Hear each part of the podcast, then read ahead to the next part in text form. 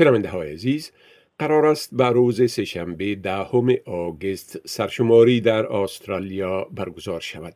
ما اکنون محترم دکتر نور احمد خالدی متخصص امور ایسای گیری را با خود داریم تا درباره جنبه های گوناگون سرشماری معلومات بتن.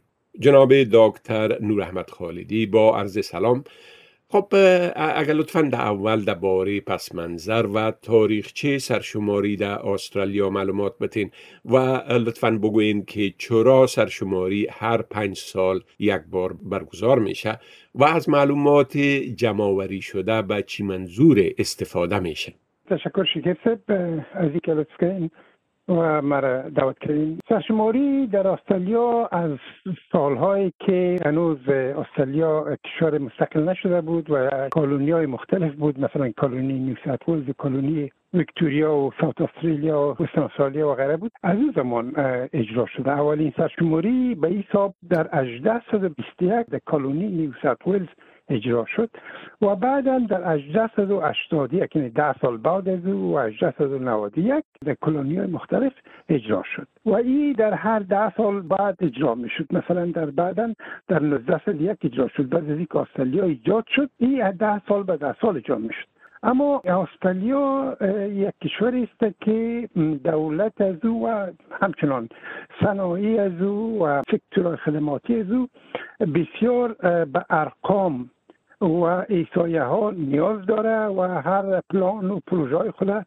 مطابق به نیازمندی های جامعه که انجام میده. از او خاطر موجودیت ارقام ایسایی در کشور فوق العاده مهم است. سرشماری ها بسیار بسیار قیمت است. در تمام دنیا هر ده سال میشه تا در امریکا و در اروپا و یا. حالا خوشبختانه نظر به موجودیت اینترنت این کار آسانتر شده.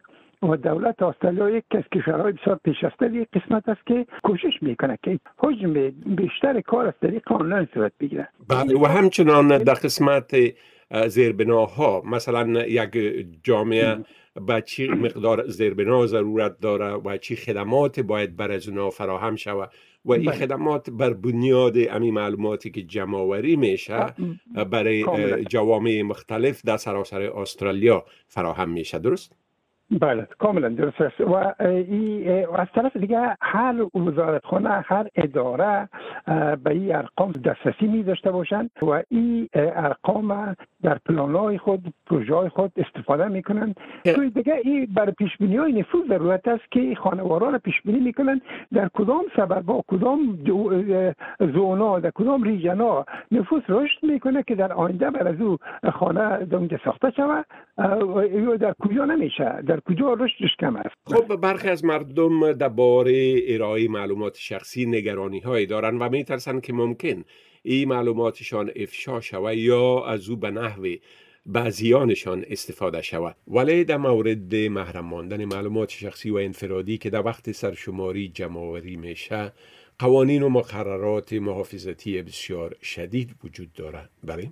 بله معلومات اشخاص و خانواده ها در سرشماری کاملا محفوظ است. یعنی اگر خود صدراعظم استرالیا هم بخواه هیچ کسی حق نداره و به اساس قانون جرم است. جرم است. یعنی که به زندان میره. اگر معلومات یک شخص به او بده. هیچ معلومات از سرشماری بس هنترلینگ داده نمیشه. هیچ معلومات از سرشماری. من منظور میست که معلومات شخصی. یعنی کسی به نام گرفته کسی را معرفی به کسی دیگه نمی‌کنه. بله یعنی از امی معلوماتی که جمعوری میشه این معلومات شخصی حفظ میشه و بدون رضایت خود شخص به هیچ صورت اداره ایسایه نمی‌تونه که این معلوماتشان افشا بکنه. بله شگفت محترم؟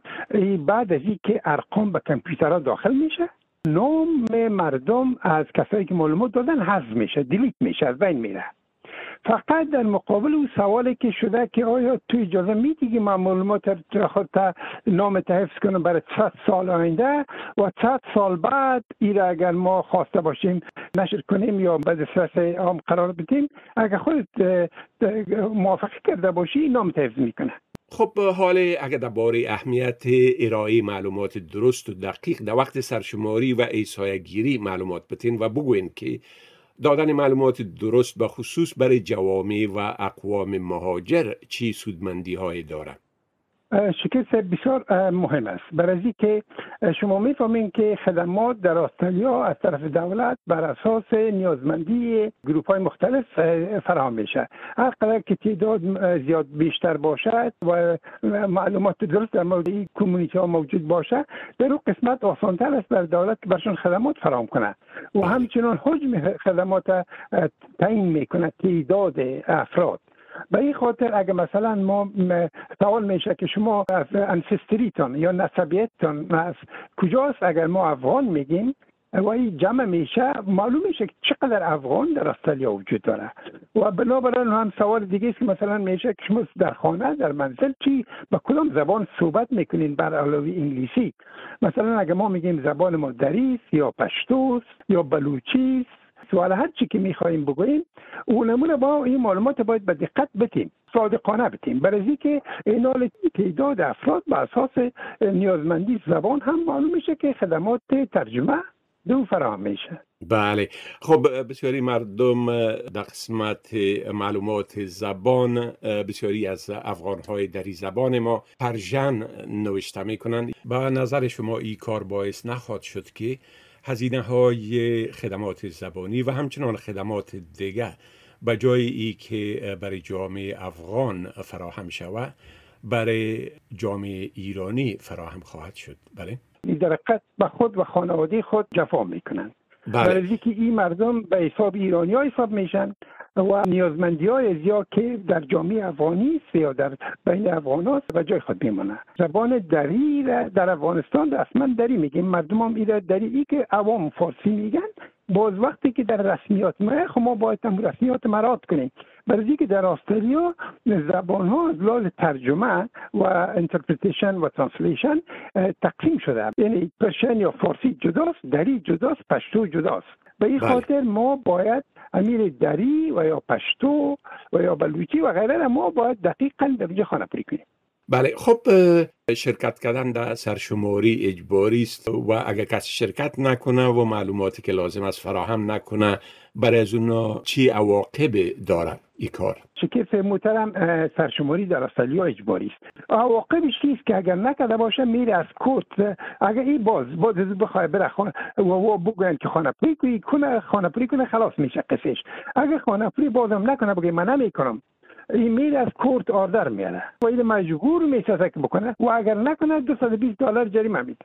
بله. خب محترم دکتر سب خالدی مثل که قبلا گفتین امسال هم عمدتا سرشماری از طریق آنلاین و اینترنت انجام میشه. ولی کسایی که بخواه او از طریق فرمه ها و پرسشنامه های کاغذی انجام بده ای کار کردن می‌تونن؟ اینجا نمبر زنگ می‌زنن و او با زبان خودشان اگر به انگلیسی مشکل داشته باشن به زبان خودشان نفر میآیه و کمکشان می‌کنه که فرم را خانه پوری کنن. اگر بله. خواسته باشن خودشان خانه پوری کنن در پسته برشون فرم میآیه و خانه پوری می‌کنن با پاکت هم میآیه که دو می‌پرسن مفت روانش می‌کنن. در غیر از او اگر کمک کرده باشن سرشمار میآیه میشینه از پیشون سوال هر سوال می‌کنه و خودش سرشمار درج می‌کنه. خب محترم دکتر خالدی و خاطر ای که تقاضای ما را برای انجام این مصاحبه پذیرفتین از شما صمیمانه تشکر می‌کنم و موفقیت برایتان آرزو می‌کنم. تشکر شکر محترم موفق باشین. تشکر.